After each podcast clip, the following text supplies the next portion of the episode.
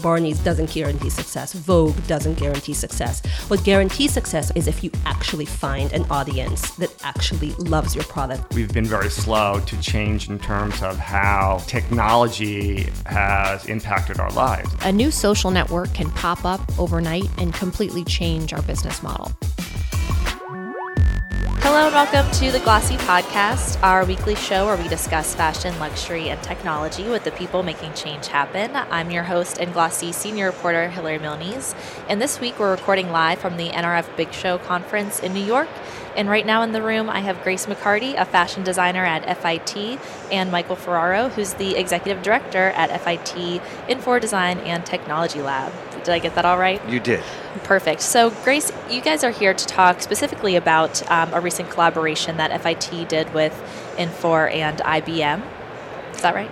Yes. Yeah. Yes. Well, the, the, it was a, it's a complicated, multidimensional. Uh, partnership and collaboration. The FIT Infor Lab was a, one of the sponsoring organizations. Okay. And we were kind of the nexus that brought the ingredients together, and it was 15 students, three faculty members, four uh, IBM marketing people, and two IBM research scientists. So that's how. And, but- and Infor is a sponsor of the lab, and it's a part of the public-private partnership that uh, we've developed to engage faculty and students solving industry problems using design and technology. So this project fit right within the purview. So, what was the industry problem that, that you were focusing on on fixing? Well, we were looking at the at AI and how it can improve decision making in design, manufacturing, and marketing. And in s- particular, and specifically IBM's suite of tools uh, that they made available to us and to the students so that we could really take a deep dive. hmm So, it starts in the design process and goes all the way through marketing with AI. And so, Grace, and you, there was a contest. Yes. So, why don't you tell me a little bit about that? You're using um, artificial intelligence in the design process. What what did you come up with? Okay. Well, um, IBM provided us with these amazing tools. They have these uh, specific cognitive fashion tools and the um, IBM Watson tools that are um, being showcased today, of course. Um, but we were given the opportunity to play around with these tools and experiment with them, uh, which was amazing. As a design person, I'm always looking to see what's new and um, what can enhance my design process. And so having these amazing tools to play around with and experiment with um, was really rewarding. Um, but do you want me to continue to my Yeah, yeah. Get us Okay. get us in there. What was the? How did it differ from the the usual design process? What was the What was the biggest thing you had to learn? Well, um, I guess learning wise, I had always thought of technology and fashion as just being wearable tech. And that was something I'm currently interested in and still am to this day. Uh, but using AI showed me a different portion of technology that I never experienced before or um, had worked with. And so, um, using these cognitive tools, um, and Watson um, helped me in my design process. It didn't differ. Um, I'm someone who uh, really likes playing with shape and um, experimenting with colors um, and sizes and things like that. Um, but these cognitive tools showed me um, how I could um, approach things uh, differently, but in a positive light. And um, since I'm not a scientist, I don't have that kind of a background. Uh, working with IBM um, and being able to um, experiment with them was amazing. Um, And you mentioned it wasn't just it had, had nothing to do with wearable tech. So the clothing that you were designing itself, you would look at it and not even know that there was AI involved in the design process. Is that right? Um, yes and no. I created two designs. Um, my first design, actually, I was inspired by their cognitive print tool. Um, and it's a tool that takes um, existing images, they can be prints, they can be architecture, it could be anything that you want. Um, and by inputting it into this uh, AI cognitive print tool, it changed um, the print into um, into AI's version of that of that image, which was really abstract. And I'm someone who shies away from prints on a regular basis. Like I don't want to do anything with prints, but these really abstract prints were so inspiring and so different and so different from what the industry has to offer um, in prints currently that I really accelerated from there. And so um, I pulled shapes from those prints um, to help influence my um, my de- like designing my silhouettes and uh, that I, I I always look for shapes and so pulling like prints to shapes and then designing a sleeve um, or like a seam with those Mm-hmm. was really fun and um, and just aided my design process and um, approaching it that way was um, eye opening and really fun. Mm-hmm. Um, my uh, second design that I uh, that's actually downstairs. Uh, that one is more of the uh, wearable tech aspect. We were asked to design like a futuristic version and Uh-huh. also a current AI cognitive tool version. Right. Um, and so my printed jacket was my AI version, and um, that spinned off into my, uh, or spun off into my, um, uh, my rain jacket, which again, like the silhouette, was determined by um, these shapes from these prints. Um, but it used uh, it uses the uh, tone analyzer that IBM provides, as well as their um, uh, they had the tone analyzer and the visual recognition tool. Um, and so I wanted to create something where it um, engages in its environment, the jacket itself. Um, and so I created a travel jacket that, um, when the removable plaid with these fiber optic threads um, is connected to your Instagram, uh, let's say you're in Paris and you take a picture of the Eiffel Tower and um, there's a bunch of green around it because of the park over there. Um, the visual recognition tool picks up that um, that green and that silver of the Eiffel Tower, and that could hopefully be reflected through your jacket. So you are in charge of um, you're in charge of the colors of your plaid essentially, and that's you know that was an overarching theme was this customizable um, direction. Um, but for the tone analyzer, you could switch it on an app.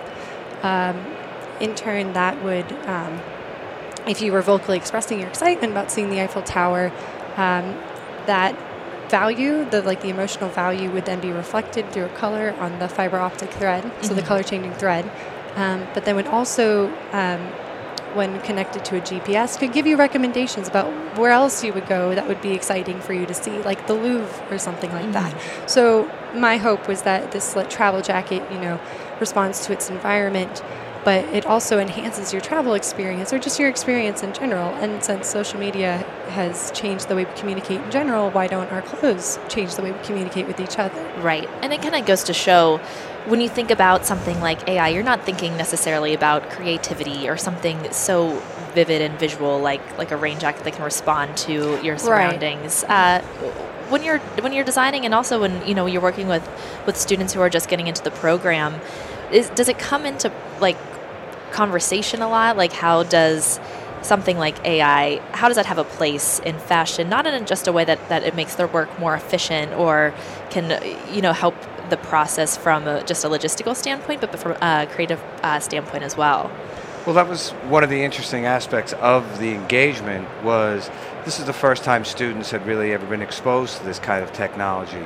And it was an iterative process where we had um, broad overviews that were presented by IBM scientists that introduced the tools and showed a couple of other um, projects they had done with different designers. And that started a discussion.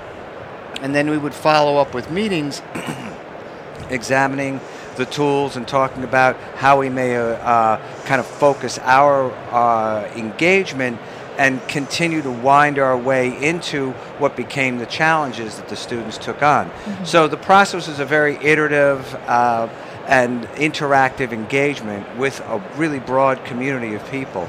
Uh, and we talk about all aspects of uh, how we may use it, and and then filtered that down into those ideas that seemed to really resonate with the individual designers. And a- another aspect of this this whole effort really was. It was a combination of the business and technology school and the art and design school. So, of those 12, stu- uh, 12 students that were actively involved in the design process, um, four of them came from fashion design, the other four came from international trade and marketing and for textile development and marketing. So they were much more involved in the business side of it. But we constructed teams that were had representatives from each of the different areas to work together and to conceive of integrated solutions Mm-hmm. where we looked at how knowing more about what you want allows you to put what you need where you need it. So we were using we were looking at the design process across the entire process of production but in the service of providing customized and personalized garments. So it was we formed um, we met as big teams, then we formed into smaller units, and then reorganized again at the end when the designers took on the uh, the main challenge, their main challenge, which was to develop the garments. Right, and and I think it, it goes to show how this can play a part at many parts of the process, not just the creative process, not just the business side.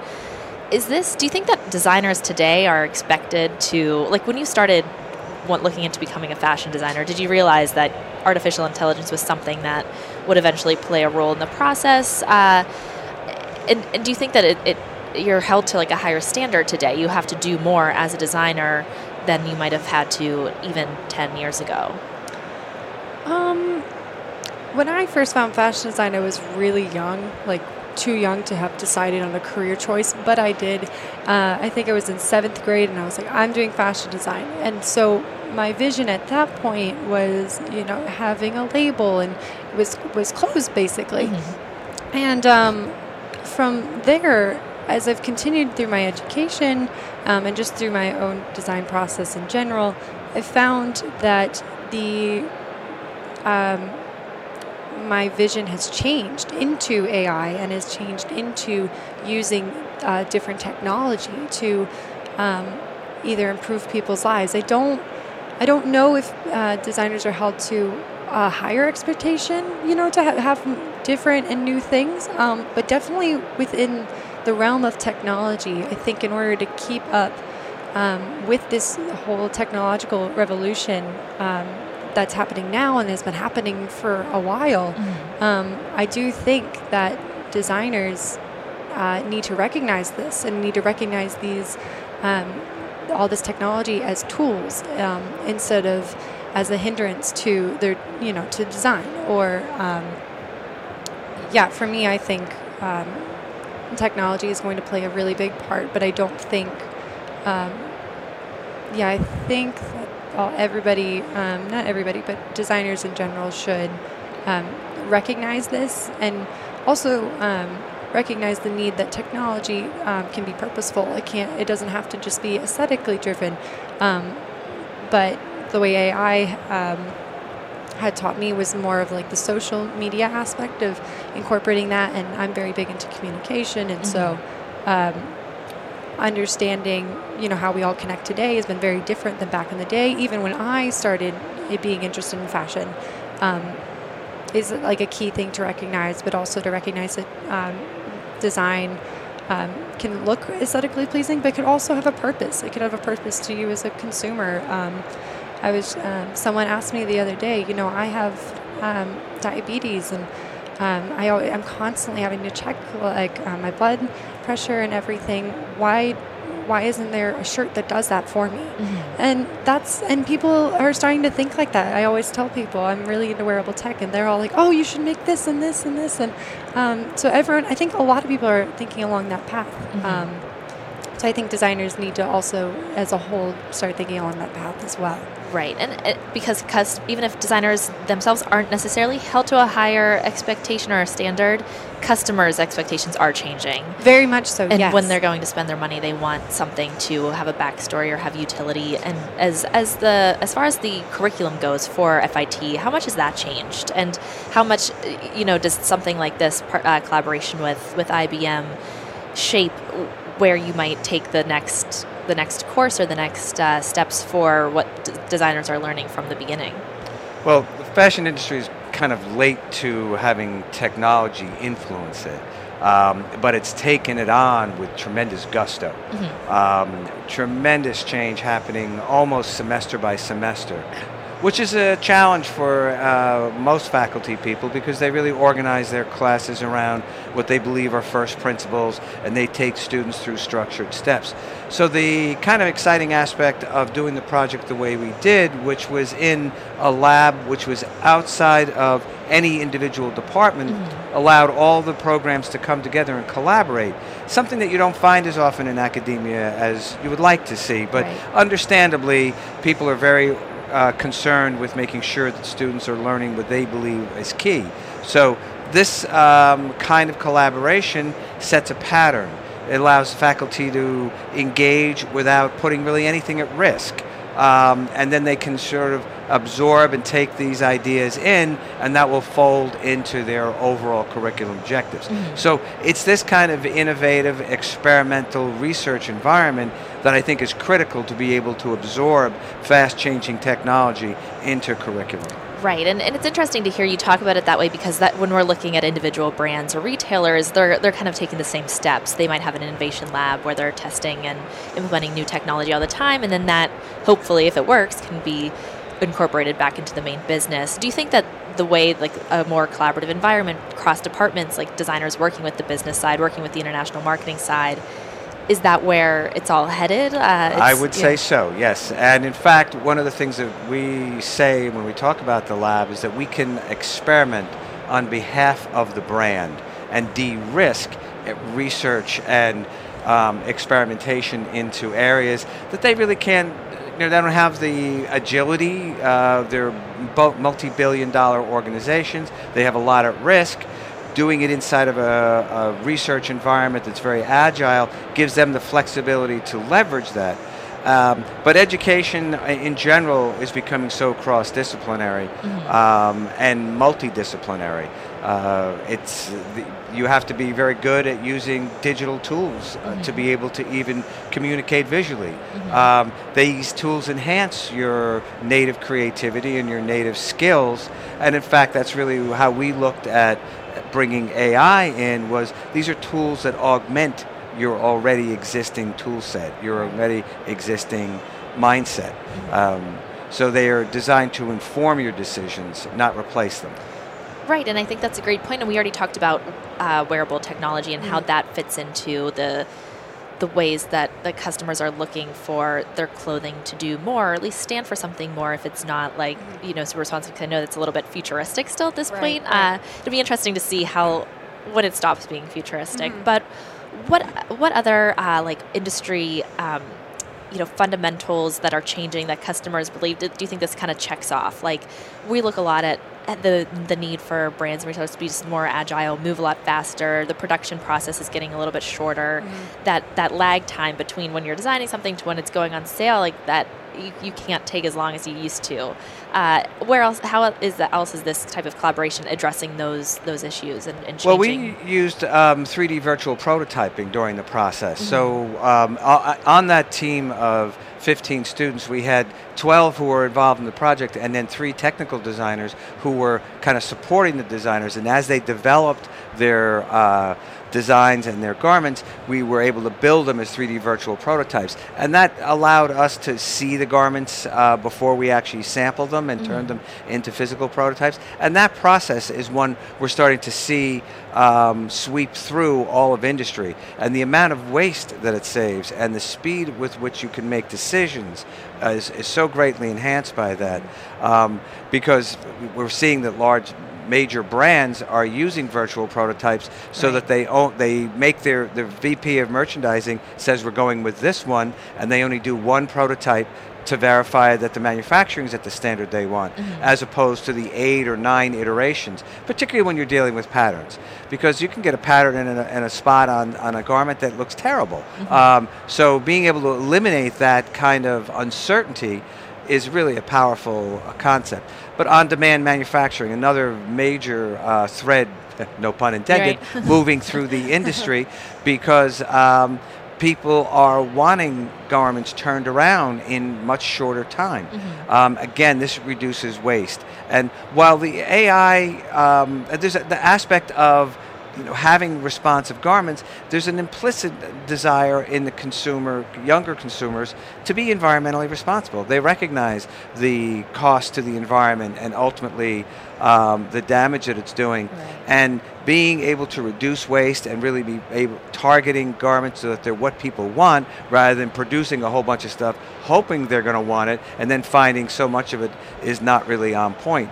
Those sorts of things really are a little bit more abstract, but they're still core to what people um, are feeling and seeing and wanting. Right, and you mentioned fashion is a little bit late to incorporate technology uh, throughout the process, but at the same time, there's so many things that, that need to be fixed, so many issues to address. Why do you think it's it's taking so long to to steer the ship? Well, it's been a very traditional industry, and it's a big, complicated process of producing garments. Things have to be produced in tremendous volume. Then there was this shift uh, in labor out of the United States into uh, other countries, and changing processes on really large systems is slow and risky, mm-hmm. and mistakes there could be extremely costly. So I think with the advent of technology that helps make the industry more responsive and more agile, we're starting to see now a bootstrapping effect that uh, allows the industry to be more responsive. Right, and and do you think that as a designer, you have a responsibility to address these issues, especially things like sustainability and just the sprawling supply chain where things are very non-transparent and, and get a little bit messy? Yeah, for sure. I'm someone who's a very big um, uh, advocate for sustainability. I definitely think, uh, you know, uh, I believe it was a couple of years ago, and maybe it still is. Uh, fashion was the number two polluter in the world, which is horrifying. But it's because of that lack of transparency. Um, you know, you don't see what's on the other side of the world. You don't see people in sweatshops day and night. You don't see, you know, the uh, was it Bangladesh where the factory collapsed and like a thousand people died. That's that's horrifying. And so, um, you know, I think taking responsibility for not only you know your company in like in the U.S. or wherever you're located from, but also for the workers who work for you. Um, also being responsible for your um, for your materials, um, I believe is incredibly important. I think um, design uh, designers have to step up and really start thinking: How do we, you know, maybe a company is really good at doing zero waste patterns. Maybe you really accelerate with that.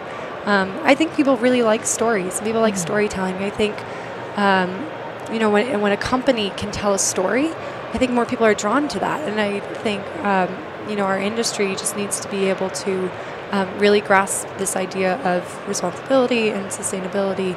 Um, and just continue forward. I mean, global warming is a really big deal right now. It's a really huge issue, um, and it's something you can't ignore. And if you are the, you know, the second largest polluting um, industry in the world, you gotta. You, someone has to fix that at some point, and it's gonna be, take a group effort because big systems. You know, we're a creature of habit, and um, big systems are hard to change. But it's gonna take a group effort, and I think people that I'm um, go to school with and my peers in general, I think we're um, a lot of us are along the same lines. We all have conversations and recognize um, we've all recognized this, and I think um, having that shift towards sustainability and at least talking about it, I think will um, further the process along. But it's going to take time. But we need to start now and just continue. Right, and I'm sure we're starting at the ground level with designers that are students is a is a good place to do it. You just take a look at uh, the color changing fabric and the impact that could possibly have on dye, on dyeing. And dyeing is one of the biggest polluting aspects True. of fashion. Right. Uh, it's remarkable how much damage it does. And this is an interesting development. Also, fibers and threads that are made from biodegradable material. Um, uh, proteins and algae combined. Uh, we have an interesting research project at the school right now called AlgiKnit, where they are taking algae and cross-coupling it with lemon to create a more flexible material. But it's actually um, basically uh, an organic material, Right. but it's being turned into a fiber that can be woven. And it's not just our industry. It's not just fashion. It's every industry. You know, we, that's the whole thing about communication. Like science needs to communicate with fashion, and technology needs to communicate with fashion. And fashion, I think, has been such a secluded environment for such a long time. Um, you know, with that whole t- it being a very traditional, um, you know, very aesthetic-driven uh, profession. But I think. Um, communication is key. Just reaching out to everyone. Everyone, you know, we need new materials that are going to eliminate that waste. We need new processes and how to break down waste. You know, that that I am like I said, I'm not a scientist. I am um, I don't have that degree, but there are other people like that. And you know, if you've created something and you don't know how to apply it, like why doesn't design help you figure out how to apply that? And mm-hmm. that's through communication, and that's what's so important. And breaking down those silos and having projects that where Yeah. people are actually collaborating at a deep level mm-hmm. is the way we see going forward. Right. So we're almost out of time, but as we're looking ahead, we're near we're at the beginning of the year.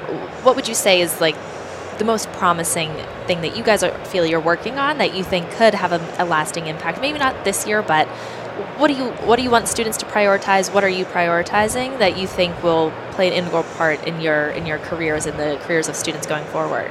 Well, um, Just a small question to Yeah. finish on. um, I am, like I said, I'm very focused on sustainability, and um, I always try to design with purpose.